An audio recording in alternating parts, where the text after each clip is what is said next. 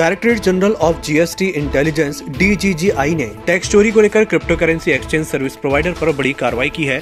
Media reports के मुताबिक, DGGI ने क्रिप्टो करेंसी एक्सचेंज वज़ीर समेत देश भर के प्रमुख crypto currency exchange service providers के दफ्तरों पर छापेमारी की। डीजीजीआई को इस दौरान बड़े पैमाने पर टैक्स चोरी का पता चला है। सूत्रों का मानना है कि टैक्स की ये कथित चोरी करीब 70 करोड़ रुपए तक की हो सकती है।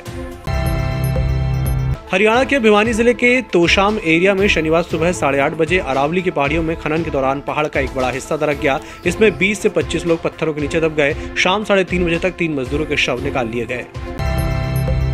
राजस्थान में नए साल के पहले दिन ही ओमिक्रॉन का बड़ा विस्फोट हुआ है। एक साथ बावन नए केस मिले हैं। इनमें अड़तीस जयपुर से हैं। नए संक्रमितों में नौ विदेश यात्रा से लौटे हैं। इसी के साथ प्रदेश में ओमिक्रॉन से अब तक 121 पॉजिटिव हो चुके हैं। इनमें से इकसठ मरीज़ रिकवर हो चुके हैं।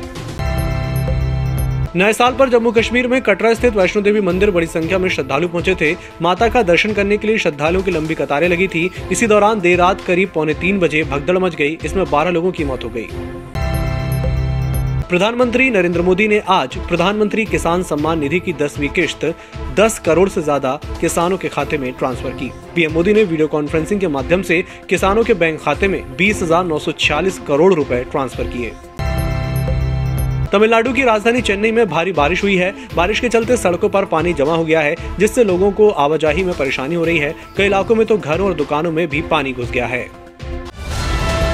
ईएमएस टीवी के यूट्यूब चैनल को सब्सक्राइब करें और बेल आइकन दबाएँ। साथ ही ईएमएस न्यूज़ ऐप डाउनलोड करें।